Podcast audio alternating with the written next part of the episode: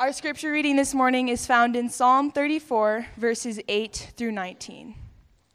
Oh, taste and see that the Lord is good. Blessed is the man who takes refuge in him. Oh, fear the Lord, you his saints, for those who fear him have no lack. The young lions suffer want and hunger, but those who seek the Lord lack no good thing. Come, O children, listen to me. I will teach you to fear the Lord. What man is there who desires life and loves many days, that he may see good? Keep your tongue from evil and your lips from speaking deceit. Turn away from evil and do good. Seek peace and pursue it. The eyes of the Lord are toward the righteous, and his ears toward their cry. The face of the Lord is against those who do evil, but cut off the memory of the earth from their, from, of them from the earth. When the righteous cry for help, the Lord hears and delivers them out of all their troubles. This is God's word. It is true, and it is given out of his love. You may be seated. Awesome. Thanks, Ray. Well, again, it's great to be worshiping together this morning. We are in the middle of a series through the book of First Peter, and uh, we our, our bread and butter, the thing we like to rely on the most here as we gather to study God's Word on Sunday mornings, is going verse by verse through whole books of the Bible, because, like Reagan just said, we do believe that this is God's Word, that it's true, and it's given out of His love, and so everything we need for life and godliness is found in these words. And so, so we're about halfway through the book of First Peter, and I hope that you have been uh, growing from it as, and being challenged by it as much as I have. It's been a really profound book, I think, for this, uh, this particular cultural moment we find ourselves in, but also just for what it means to be a follower of Christ. That there's so many different truths here that we need to lean into um, all the days of our life as we walk with Jesus. And so, um, the, one, some of the things that we've seen, like last week we at, for uh, Easter, we talked about um, the concept of hope and what it means to have your hope in Jesus. And so we looked uh, back at the resurrection and said, uh, if Jesus rose from the dead, that changes everything about the universe. And so we can have confidence that if he is powerful over sin and death, then that means that our future is going to be secure. And we saw also uh, in that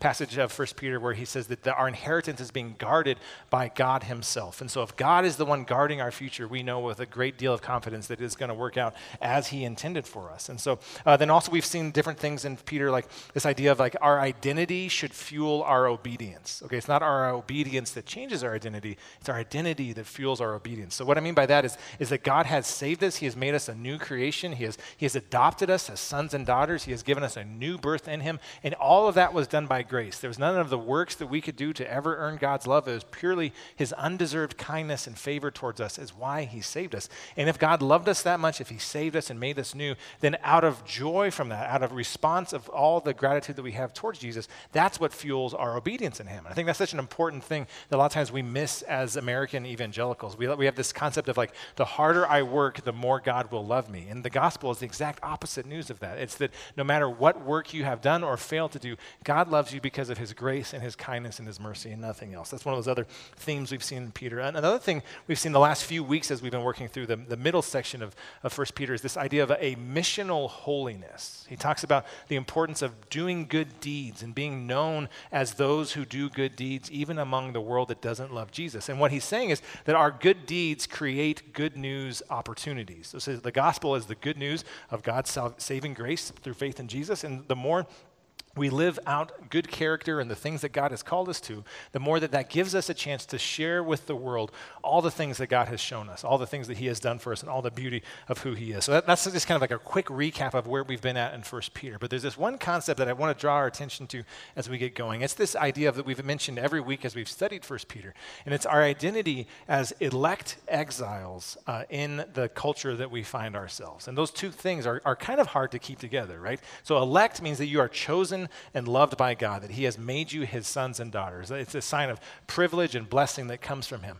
An exile, though, is someone who is far from home. They don't have a homeland. They're living in another culture that is not fully comfortable with them, that they, they are open to being persecuted and suffering and all those things. And so it's, one, it's easy to just say we're elect exiles. We're chosen and loved, and we are persecuted and will suffer as we are not in our current home. But when you stop and think about it, how those two things fit together is a very difficult nuance to keep in balance. And as humans, we, we struggle to keep competing ideas in that tension together. And so, what I want us to do this morning is to revisit this, the title of our series. We're calling First Peter Thriving in Exile, is the theme that we're trying to work at. And saying, if we are in exile, if this world is not our home, how can we thrive as we follow Jesus all the days of our life? Because those concepts don't seem to go well together, right? We like to think that thriving is life being good and kind and comfortable and going our way, and exile, where you're homeless and you don't have an identity in your culture and all those things, those seem to be in tension with each other.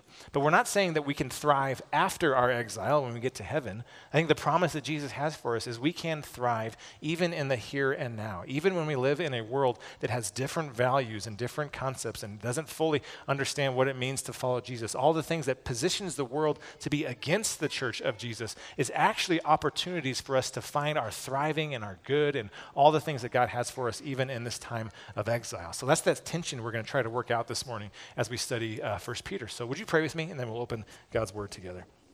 Heavenly Father, we're so grateful for this opportunity to study 1 Peter. Uh, we're, we're, so grateful that uh, your Holy Spirit inspired your apostle to write these words, and that in these words we can find all the, the truths that we need to, to walk out this difficult season of, of exile that we find ourselves in, as we're in a culture that is going through massive changes and different values and shifting priorities and all these things. God, we're so grateful that we can come back to this anchor every single week.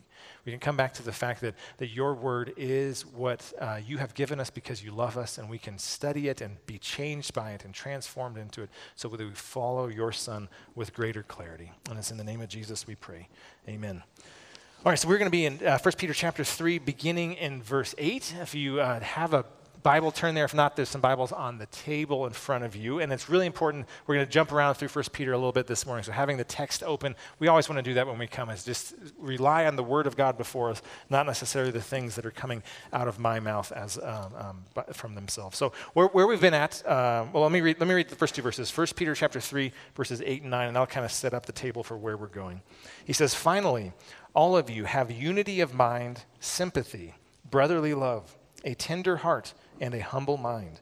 Do not repay evil for evil or reviling for reviling, but on the contrary, bless, for to this you were called that you may obtain a blessing. And so, so if you've been here with us the last few months as we've been going through these middle sections of 1 Peter, we saw in chapter 2 where, where Peter says that, that the, our, if we're known for good deeds among the pagans, God will get glory from how we behave with good character among a world that doesn't know who Jesus is. And then he gives us all these kinds of different examples of what it looks like to thrive as exiles. He talks about us as citizens, then he talks about uh, us as uh, voca- our vocation, as what it means to be servants of a boss who is an authority over us. Then he talks about uh, marriage and what it means to be a godly wife or a godly husband. And, and now, when he's ending this section, he says, finally, all of you. So he's been zooming in on different aspects of the church and saying, this is how you follow Jesus as a particular subset of the church, as, as a wife or as a citizen or as a servant, all these different things. And now he's, he's pulling back and saying, this is something that is true for all of us. For, for, for everyone here who is a follower of Jesus, these are the things that you need to be known for. And, and then he gives this five different things that we should be known for as a church. And then he tells us how to respond to those who are outside of our church. And, and the fact that he says, starts this off by saying, all of you, means that it's a church wide thing, which means that it's a church culture issue we're talking about. Okay, so a culture is a, the values and priorities and the, the unwritten rules of a people group that a people group that define who they are. So I, I had a friend who just uh, started working at Dutch Bros, and when he when he was onboarding there, they gave him a list of certain priorities that they want him to do as an employee. And what, what they're doing is they're saying we want the culture of Dutch Bros to be this particular thing. And if you've ever been there, you know they are stick very tight to their culture. It's a very very thick culture uh, for that coffee shop. We we have a similar kind of concept with our church. We have six priorities listed in the back there as you come down the ramp. And what we say is we pray that those are the things that define what it means to be a part of Missio Dei Falcon, that we would be gospel centered and authentically loving and all those, all those things. What Peter's doing is that same kind of concept here. He's giving us a list of five things and saying, these are the things that you need to be known for as a church. And if you are known for these things, it will create this gospel centered culture, this, this, this thick, uh, um, visceral uh, image of what it means to be a follower of Jesus. And so when you read through these five things, it's a very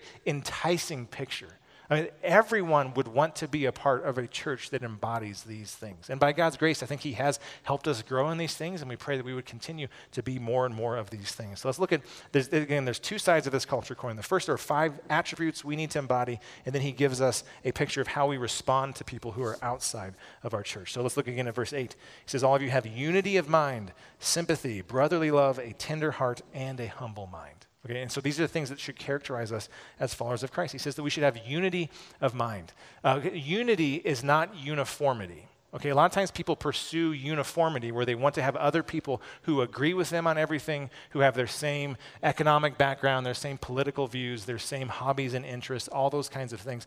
And what sociologists have done is they've done studies on the American church and they've found that the number one reason people choose which church they attend is whether or not it aligns with their personal preferences, their, their racial background, their political background, their social background, those kinds of things. Okay, but that is not unity, that's uniformity.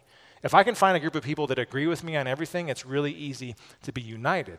But what COVID showed us, right, what 2020 showed us, is even the appearance of unity, if it's built on something other than Jesus and his gospel, it is very easily shaken.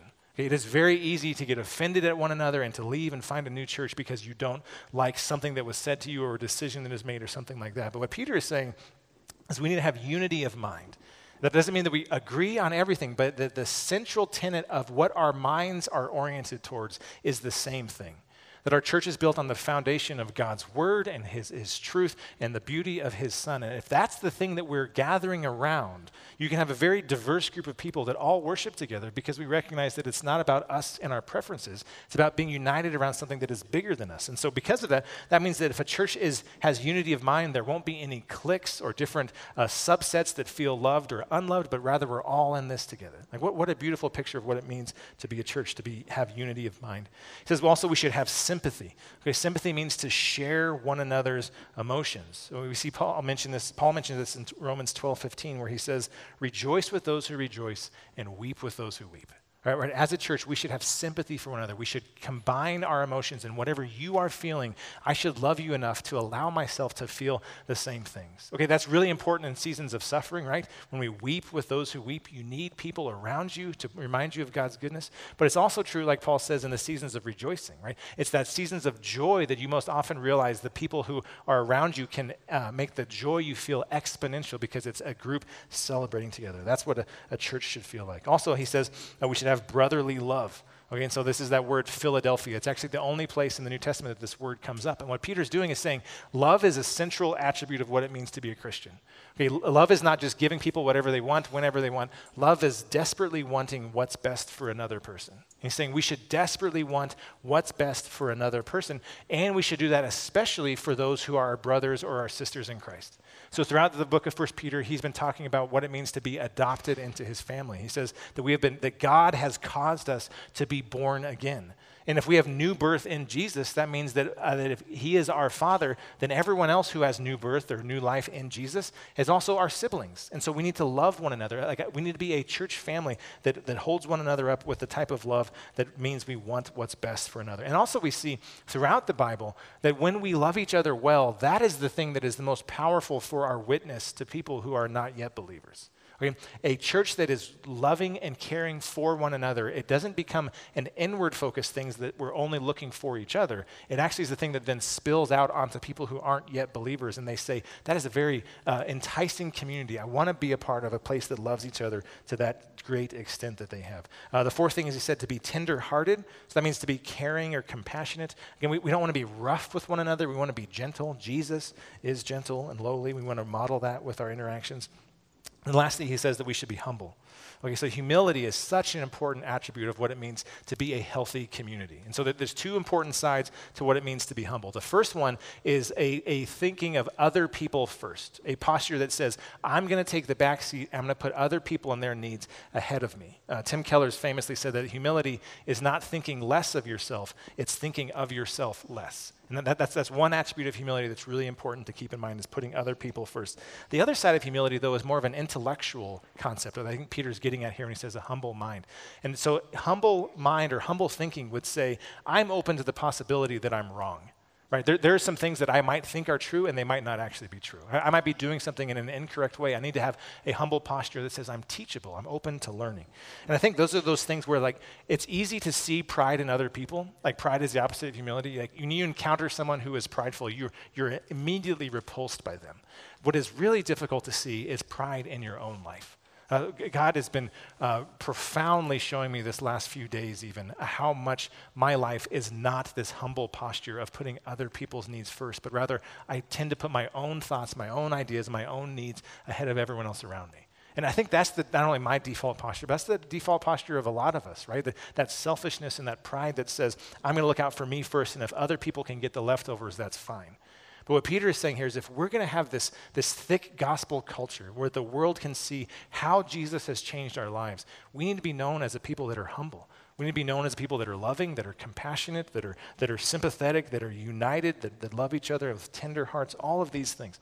And I was listening to a, a sermon a friend of mine preached on this passage, and what he pointed out is every single one of these attributes is a demonstration of love.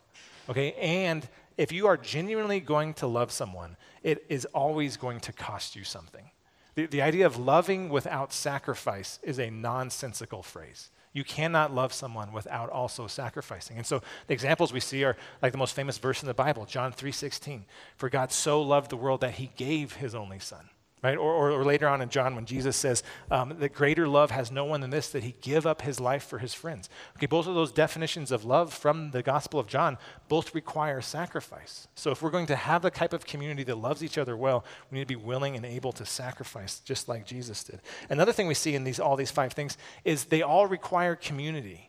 Um, um, that, that, that concept of, like we did with the child dedications a little bit ago, you cannot be a Lone Ranger Christian. You cannot follow Jesus by yourself, independent of other believers, because how can you have demonstrate unity if you're by yourself all the time? Who is there to be sympathetic with you if you're not in deep community where people can know what's going on in your life? How, how can you have a tender heart towards people and be isolated from them? All of these require a relational intentionality where we're going to be close to one another in community. So that's, that's the first verse, that, what it means to have this thick gospel culture. And then he says also that needs to spill out in how we interact with people who are not yet followers of Christ. So look at verse 9. He says, Do not repay evil for evil or reviling for reviling but on the contrary, bless, for to this you are called, that you may obtain a blessing. And Peter here is very famously, he's, he's, he's following Jesus' teaching, right? In the Sermon on the Mount, Jesus says, uh, turn the other cheek when someone attacks you, right? So Peter's aligning with Jesus' teaching. But more importantly, Peter is aligning with Jesus' example. Like, think back to chapter 2, where it said that Jesus, when he was reviled, he did not revile in return. He's using that same word and phrase, saying we need to follow the example of Jesus when we interact with people who are outside the body of Christ. And the reason that we do that is when we follow Jesus' teaching and when we follow Jesus' example, we are actually following God's character. So in Romans 2, uh, Paul says, God's kindness is meant to lead us to repentance. Okay, so, so a posture of kindness towards those outside our church, a posture of kindness towards those who are attacking us and saying mean things about us and saying that we're the, we're the bigots and the ones who are messed up and don't know what we're talking about. A posture of kindness reflects the posture of God to those who are not yet followers of Christ. And that's why I love that phrase. It's not you're a believer or a non believer, you are a believer or you are not yet a believer. Right? Our posture towards people who aren't yet followers of Christ is one that says God's kindness towards you is designed to draw you towards repentance. And so when God gives us the opportunity to bless someone who is cursing us, he is giving us the chance to model the character that he showed us. How did God treat you before you repented? He, he was kind and gracious and merciful towards you. And it's God's kindness and grace and mercy that draws you into repentance. And so when we respond in kind to people who are cruel to us, we're modeling the same character of God. Okay? And that's the, how the people of God have always been called to respond. So let's look at verses 10 through 12. For whoever desires to love life and see good days, let him keep his tongue from evil and his lips from speaking deceit. Let him turn away from evil and do good. Let him seek peace and pursue it. For the eyes of the Lord are on the righteous, and his ears are open to their prayer. But the face of the Lord is against those who do evil. And so th- this, that should sound familiar because that's a quote from Psalm 34, the passage that Reagan read as we got started this morning. And the reason, Paul, uh, P- reason Peter is, quote, I hate that Peter and Paul are so close to one another, and every time I'm trying to quote one or the other, I always get it backwards in my head. Anyway, um, so what Peter is doing here is he is quoting Psalm 34, and he's saying that God has designed his people to thrive. All right, verses 8 and 9, that's a picture of a person whose heart is thriving and in, in line with what God is doing. But what he's doing now is he's going all the way back to the Old Testament and saying that this is how God has always designed his people to behave. He has always designed us for thriving. He, this desire of obtaining a blessing is something that God desires for his people. When he says, um, who would like to love life and see good days? I mean, who, who wouldn't want to love their life and see more good days? I mean, like, yes and amen. Please sign me up. But then he says that it's someone who pursues peace and who lives out the righteousness of God. And that concept of pursuing peace is, again, right in line with Jesus' teaching when he says, Blessed are the peacemakers. And if you're going to pursue peace, if you're going to be a peacemaker, I love the thing about both of those verbs is that they're active. It's not just that we're going to we're going to hold back and we're not going to rock the boat and we hope we don't offend anyone, but we're going to be forward moving and we're moving towards people when, even when there's conflict so that we can work towards peace. We're, we're pursuing peace actively. We're not waiting for it to come to us, but we're going to make and create peace because that reflects the character of God. And so, th- this beautiful promise is saying that God has always designed his people for thriving. And so, we get to say, like, good life, loving your life, and having good days. That's, that sounds like a great invitation. So, so, what I want us to do then for a little bit is just reflect and think on when you think of what is the good life, what comes to mind? Like, the, the, these verses say that God wants you to see good days, He wants you to love life. What does that mean to you, though? Like, think about that for a second. What, is, what, what does a good life look like? What characterizes good days? And, and I think the thing that we, we first, if we're honest, the first thing that comes into mind are things that make our life comfortable. Right? It, it, it's things that bring us joy. It's a good life is, you know, a, a good beverage and a good vacation with some good company, something like that right? Or a good life is your kids uh, being successful and growing up and, and having good lives and those, kinds of things. And we, we, have these very external concepts of what is a good life.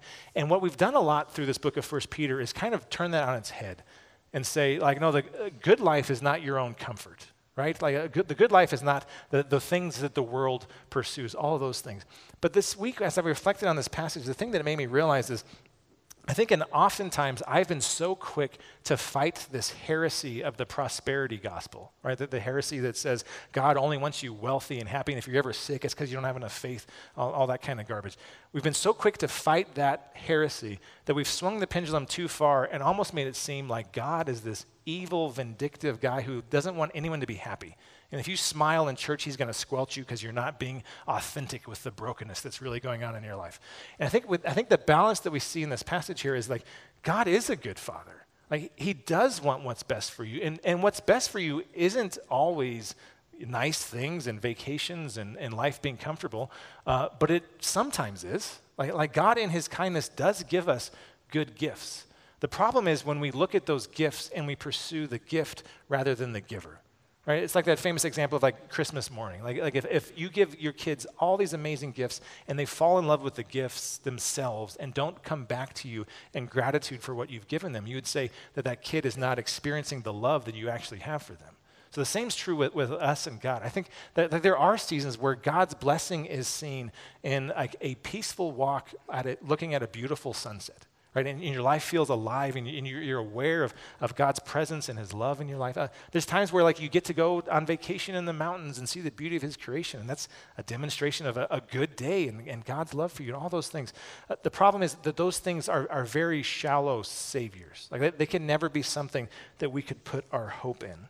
Uh, but at the same time, uh, God does desire us to, to have good days, like he says, to love life and to see good days. That's what Jesus says in John 10, where he says, I've come that you may have life and have it to the fullest. You may have life and have life abundantly. Like, like, like those types of thriving moments are things that God desires for us. The problem is we just can't make that an end in of itself. And so, so I think the, the counterpoint, the, the thing that brings this pendulum to this happy little balance that we can, can follow Jesus with faithfulness is recognizing that what we're, what we're pursuing is joy and not happiness. So happiness is everything in my life is going well, therefore my spirits are up. But happiness is very easily crushed, right? When things start to not go well, our happiness disappears quickly. But joy, the definition I love that we use of, for joy, joy is an awareness of God's glory that produces a triumphant confidence bigger than our circumstances. And if I am aware of God's glory and I have this triumphant confidence that the future is going to be His kingdom and all of His glory, that gives me some confidence that's bigger than my circumstances. So when things go well, I can have joy. And when things go poorly, I can still have joy because I'm rooting in, in those things. And that's, that's, again, that's God's desire for His people. He has designed us for thriving. Uh, that verse 12 at the end where he says that the face of the Lord is against those who do evil. Uh, but the opposite of that is this invitation that the, the face of the Lord, the kindness of the Lord, is towards those who have been uh, come to him in faith right? Like that, that benediction that we use a lot of times as we end church. The Lord bless you and keep you. The Lord make his face to shine upon you and be gracious to you. Like that's the same concept that Peter is getting here is this idea that God has, has designed his people for thriving. Uh, okay, so, so that principle being true, like God has designed his people for thriving, it's crazy how quickly, though, we do move that pendulum back to this idea of this prosperity gospel. How quickly we're like, okay, thriving means things are going to go well in my life. But that is not where Peter goes next. Look at verse 13 and 14. Now, who is there to harm you if you are zealous for what is good? But even if you should suffer for righteousness' sake, you will be blessed. Have no fear of them, nor be troubled. And, and so I love these verses seem completely contradictory. He's asked this rhetorical question Who is there to harm you if you're zealous for doing good? Zealous for doing good means like you're living out that psalm we just read, verses 12 or uh, 10 through 12. Who can harm you? Like the, the answer to that rhetorical question is no one. There's no one who can bring you harm. And then the very next verse he says, Even if you should suffer for doing good. And so, which is it, Peter? Are we going to suffer or is there no one who can harm us? And I think that's the tension of why this issue can be so difficult. Is ultimately, if you are a follower of Christ, there is no one who can harm you, and you will still experience suffering. And I think what he's getting at is this idea of harm has to do with ultimate destiny. Like if you are harmed, it means that, that you're being crushed, that your hopes are dissipating, that, that your future is, is bleak and dark. But suffering is just the circumstances that come into your life that make things difficult.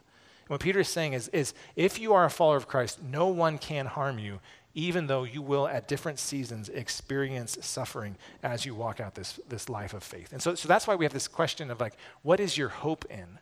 Because if you hope for a comfortable life, then that hope will be easily destroyed. You will be easily harmed. But if you hope for a close relationship with Jesus, then even when you suffer, you will still find that hope sure and steady. Whatever, whoever holds your hope has the power to harm you. And if Jesus holds your hope, you have this confidence that no one can ever truly harm you. Even if they take your life, what, what is that? Right? To, to, to live is Christ and to die is gain. Like you will go to be with Jesus if it, the ultimate sacrifice was ever even asked of you. So uh, Paul says this in Romans 8:31. He says, "If God is for us, who can be against us?" That's this same concept. No one can harm you because God is for you. Uh, and even though God is for you and no one can harm you, you will suffer because God sometimes uses that suffering in order to bring about our growth. So, so what we've seen is God designed his people for thriving, and thriving and suffering can sometimes coexist. Okay, thriving and suffering can coexist. Let's see where he goes next, verse 15. But in your hearts, honor Christ the Lord as holy, always being prepared to make a defense to anyone who asks you for a reason for the hope that is in you Yet do it with gentleness and respect, having a good conscience, so that when you are slandered, those who revile your good behavior in Christ may be put to shame. For it is better to suffer for doing good, if that should be God's will, than for doing evil. Okay, so, so if thriving and suffering can coexist, then what that should do, and if no one can harm us, if Jesus is the one holding our hope, no one will ever be able to harm us, then that means we should have a, a high, high degree of confidence when we interact with people who are not yet followers of Christ. We, should, we should have our, our hope set firmly on Jesus. It says, In your hearts, honor Christ the Lord as holy. We're, we're giving him the keys to the car. We're saying that he's the one in charge of our lives. And because of that, no one else who brings suffering into our lives can ever damage our hope. And if that's the case, then we should have a confidence when we share our faith with other people, knowing that Jesus is already the king of the universe and he's going to work in this situation, no matter if it brings good or if it brings suffering into our lives. And, and, so the expectation that Peter is saying here in this verse 15 is that if we live out a life of faith amidst suffering, if our hope is firmly in Jesus, even when things are going bad, that is going to perk some interest. People are going to have some questions for us about how we're going about this. And because people are going to have questions for us, he says, always be prepared to give an answer, a reason for the hope that you have within you. And this is a famous verse for uh, apologetics, this idea of defending the Christian faith. And so, what, he, what he's doing is saying is like, if we live out our walk through suffering with faith, it will prompt questions, and we need to be ready to answer those questions. You, we need to be ready at any moment to share the good news of Jesus with anyone that we meet. Uh, when, when, if you're a partner in Missio Dei Falcon, one of the questions we ask in our partnership conversations is how would you share the gospel with someone who is not yet a follower of Christ? And the reason we ask that question is because we all need to be ready to say, hey, if, if you want to know the reason why I have hope, here it is. This is what Jesus has done for me. We need to be prepared to do that. But when we give a reason for our hope, he says, I love this in verse uh, 15. He says, we need to do it with gentleness and respect. Okay, and have you noticed, like, when people talk about apologetics or defending the faith, they're often the most least respectful and most not gentle people in any uh, community of faith. I think what it is is a lot of times what people that are drawn to apologetics or defending the faith, they're drawn to it not because they want to give a reason for the hope that they have, a lot of times they can be drawn to it because they love winning arguments and they, they love being proven right or shown that they're right. And that's not what Peter is saying here. Peter is saying that you should be so confident in what Jesus has done in your life that if someone asks you why you have hope, you can give them reasons for your faith with it full of the spirit of who Jesus is, with respect and kindness and gentleness and all of those things. And so, so, but then through that, we, we can't get over verse 17, though, because we're talking about how we can have hope and uh, no one can harm us even when suffering comes into our life. But then verse 17 says, For it is better to suffer for doing good, if that should be God's will, than for doing evil. And again, if, if this verse is the first time, if this is the first time you're reading this verse, this should knock you off your feet. Because this is not how we typically view God, right? That somehow suffering could be a part of God's will for our lives. And so we have, we have these competing ideas. God has designed his people for thriving. God uh, allows suffering into our lives. Thriving and suffering can coexist. And then Peter drops this bomb that says that sometimes it is better to suffer for doing good if that should be God's will for us. And so the question is how do we balance all of that out? How do we hold firmly to the goodness of who God is and recognize that at times suffering will be a part of our life? And the answer of how we do that is by looking to the person who has given us new life looking to the person who has made it possible for us to be born again. God has designed us for thriving. Thriving and suffering can coexist. And the reason for that is because Christ has already suffered for us. Let's look at verse 18 and then again in verse 22. For Christ also suffered once for sins, the righteous for the unrighteous, that he might bring us to God, being put to death in the flesh, but made alive in the spirit and if you jump down to verse 22, it says, Jesus has gone into heaven and is at the right hand of God with angels and authorities and powers having been subjected to him. Okay, so, so th- this concept of how can thriving and suffering coexist? The reason they can coexist is because Christ, Jesus, our Savior, has already suffered for us. Like verse 18, verse 17 knocks you off your feet. You're like, what in the world is happening? And then verse 18 lifts you higher than you could ever have imagined in the world. Those, that phrase, for Christ also suffered the righteous for the unrighteous, that he could bring us to God. Uh, what, what other worldview, what other religion, what other idea of who God is could have the phrase, Christ also suffered? The fact that he loved us enough to go to his death, to die a brutal death on the cross, taking our sin and our shame and our punishment that we deserve because of his love for us. And then through that death, through his suffering, he produced something that we could never have on our own, which is righteousness from God. And that's the answer to this conundrum of how could a good God have it as his will for us to suffer? The reason is because he is a God who brings marvelous, righteous things through horrible things like evil and suffering. It is that suffering that we experience that God uses to bring us closer to him and to refine our souls into the image of who he's called us to be. What an, what an amazing picture of love. And then with his victory, verse 22, it talks about his ascension into heaven. He's now seated at the right hand of God the Father. He's defeated every evil sin and power and principality and all those things. And now he is, is ruling and reigning in heaven, and he will for all of eternity as he awaits to return to earth and bring his kingdom on earth as it is in heaven. Amen? That sounds good, right? Did anyone notice that we skipped a few verses in the middle? I think we're running out of time, though, so we might well just go ahead and pass on. Uh, so, two weeks ago, we went through the, the sermon on marriage, and that was a, some difficult passages to, to talk about in our cultural context. This one, this is even more confusing and challenging, I think, than the marriage one was. So, um, I would love to pray and go, but I think we need to talk about what is happening in these passages, right? So, uh, verses 19 through 21 are some theologians say these are the most difficult verses to understand in the entire New Testament. Uh, and the funny thing is, when Peter writes Second Peter, he says that Paul is sometimes difficult to understand. And I'm like, Peter, you need to take a look in the mirror, man, because what in the world are you talking about with these verses? So let's read verses 19 through 21, then we're going to explain how this relates to this whole situation. It says, uh, Jesus was made alive in the Spirit, in which he went and proclaimed to the spirits in prison, because they formerly did not obey, when God's patience waited in the days of Noah while the ark was being prepared, in which a few, that is, eight persons, were brought safely through water. Baptism, which corresponds to this, now saves you, not as a removal of dirt from the body, but an appeal to God for a good conscience through the resurrection of Jesus Christ. So that is some complicated stuff. One of the commentaries I read said that there's at least 17 different ways you can interpret these few passages. And another guy said that the first thing he's going to do when he gets to heaven is after he worships Jesus, he's going to go find Peter and ask him, like, what in the world were you trying to communicate here? I think so. What's happening is, is there's four big questions, but then there's one important truth. Okay, and how you answer these questions is to is to change how you view these verses, but that truth is the same no matter how you interpret this passage. So the questions are: Who are the spirits in prison that Peter's talking about? Um, the uh, what did Christ preach? When did Jesus or Christ preach? Uh, what is and what is baptism's role in all of that? And so, so those are some things that are difficult to answer. Um, some things that are that are um, definitely not true. Uh, some people have taken these verses to say Christ went to hell and preached a second chance at conversion for people who were in hell being tormented for not having faith in Jesus. And that's, that's not what the Bible teaches elsewhere. Uh, like it's very clear that like God is appointed to each of us to die once and then comes judgment after death. Uh, some people take these verses to, to mean that Jesus went to hell after his death and for three days he was being uh, tortured in hell. That's not what the Bible teaches either. Um, so, the, the Apostles' Creed we say here at church sometimes, uh, there, there's a version of the creed that says, after he died, he descended into hell.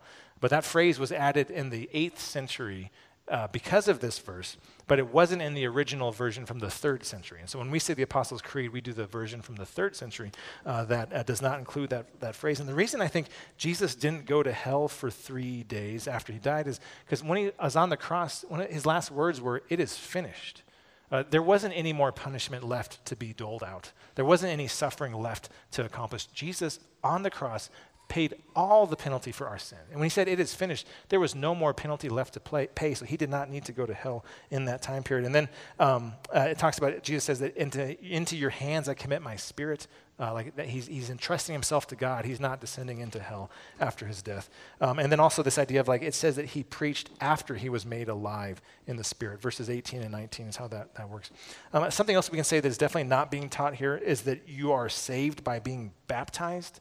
So when he says baptism now saves you, like if you just take that out of context, it sounds like you become a Christian by being baptized. But that wouldn't explain how the thief on the cross could have been saved. Jesus said, Today you'll be with me in paradise. So obviously you can be a believer and not have been baptized. And I think what Peter's doing with the baptism thing is he's comparing it to Noah. And he's saying that there was a, a, group of people, an elect, chosen people from God, who were brought through the waters of judgment and, and found salvation or safety because of God's work. And in the same way, baptism is a picture of that. If the water represents death and burial and, and being judged for our sins, when you go under the water and then come up out of it, raised to walk in newness of, of, of life, that's because the, the work that Jesus has done. He has saved us through the waters for new life in Christ. That's why you're not saved through baptism. So I think most likely what's happening is there, there's three different ways you can look at this. Um, Jesus was preaching through Noah to the people who were not yet believers when Noah was alive. That's one option. Another way you could look at this is say that Jesus was preaching to not yet believers in the 40 days he was on earth after his resurrection, before his ascension. Uh, and another way that you could take this is that Jesus is um, stomping on demons' faces on his way to heaven. And that's who he's preaching to. He's declaring victory over Satan and demons and evil as he ascends through the spirit realm into heaven. Any of those interpretations you take, the overarching truth that is important, though, is Christ also suffered for us. And through Christ's suffering, we have been given the ability to find new life in Christ. And this idea that holiness can come through suffering, even the suffering that we experience, can be a tool that God uses to bring greater righteousness in our life. And, and that's the place we want to we want to land the plane this morning, is realizing that God has designed us to thrive. Okay, that thriving can happen here on this earth, even as we are simultaneously experiencing seasons of suffering, because we know that God, in His goodness, uses even the pain and the suffering we experience to bring us closer to Him and to refine us into the image of who He has called us to be, just like He used His Son's suffering to bring us closer to God. Let's pray. Heavenly Father, we're so grateful for your word and the way that we can study it and, and uh, um, have this picture of, of a thriving life. Lord, Lord, we confess that sometimes we think that good days and a, a love for life uh, too much in worldly terms and not in the terms that you show us in your word. So I pray that as we meditate on what it means to follow you and to have a good day, good days full of full of life, I pray that we would submit our desires to your word and we would see how your picture of thriving for us is what our hearts are really longing for. And it's in your name we pray. Amen. Amen. All right. Well, um, we are going to spend some time discussing now. So I want you to go through that passage and say, what do you think Noah is really representing in this passage? And what we're going to do is we have so, so if you're new here, the reason we sit at tables is so that after we discuss a, a, passage together, we can turn inward and we can encourage one another with what God has shown us through the study of His Word. So we have three questions to guide our discussion. Uh, the first one is, how would you describe the good life? What first comes to mind with that phrase, and how might your mental picture be different from Peter's? Uh, secondly, when have you grown through pain? Okay, how does that build trust for God's will in your life amidst suffering? That's that verse 17 that sometimes if it's God's will for you to suffer, that can be for your own good. And then thirdly, uh, what types of things are Christians reviled for in our culture? And that word reviled is weird, but Peter uses it like three times. What are the things that we are attacked for in our current day and age? And how can we bless those who attack us? So we're going to spend about 10 minutes, oh, probably five minutes, uh, discussing these things. Uh, and then we're going to end with a time of worship and communion. Thanks. Well, here at Missio Dei, we practice open communion. So you don't have to be a partner or a member here at the church to attend communion here, but um, you do have to have that faith that Jesus Christ went to the cross for you. Um, and it's funny that Colbert mentioned the thief on the cross. Um, I was listening to a sermon a little bit ago by an Irish preacher named Alistair Begg. And he had a very comical approach to the simplicity of what Jesus has done for us. And he's talking about, you know, if there's at any point you say, I can go to heaven because I have done these works. If any point there is a first person narrative here, you've completely missed the boat and you're not on the ship going that direction. Uh, he says everything is from the third person. And his example points to the thief on the cross. He's so excited to go to heaven because he said, One of the first things I want to do is say, How'd you do it? You made it. You made it to heaven. And he goes in and says, You know, the, when the thief got there, I can only imagine. He's got this super hardcore, thick Irish accent, so I might get excited and fall into that a little bit. But uh, he goes in and he says, like, He's like, I can only imagine when the thief got there, after Jesus said, You'll be with me today in paradise, he meets the, the, the first angel guard and says, Name. And he gives his name. He says, Did you do any works? Nope. Do you, do you know why you're here? No. And, and he just goes through these lists of stuff and, he, and he's like, let me get my supervisor. And so the angel leaves, gets his supervisor and returns. And the supervisor angel approaches him once more and says, Are you clear on the doctrines of justification? And he says, Never heard of them. and he says, Well, by what means are you here? And he says, The man on the middle cross said I could come. And it's as simple as that. For us being able to approach the the, the, the tables today, which are over there and up front here, the man on the middle cross says you can come to the table. It's that simple. His love is so overwhelming for you specifically that he was held to the cross and he suffered so you can come. And so when we look back to Good Friday a little bit ago, um, or to the end of our life, or whatever sufferings we're walking in, there is not, I need to clean myself up and be prettier so that Jesus will welcome me. Jesus is cleaning you up and making you as beautiful than you could ever imagine and has already done that work. So I want to demonstrate one more way why um, we can have faith that Jesus is the one that cleaned you up. And these verses, a little just a, just a half a chapter ago in 1 Peter, spell out the exact opposite of what we are, but why the man on the middle cross says you can come. He committed no sin, neither was deceit found in his mouth. When he was reviled, he did not revile in return. When he suffered, he did not threaten, but continued entrusting himself to him who judges justly. He himself bore our sins in his body on the tree, that we might die to sin and live to righteousness. By his wounds you have been healed. For you were straying like sheep, but have now returned to the shepherd and overseer of your souls. So, friends, if you have not taken communion or you have not sure about how to put your faith in Jesus, He is the one that is doing the work and bringing it to completion in you. Uh, let us worship and let's go to the table.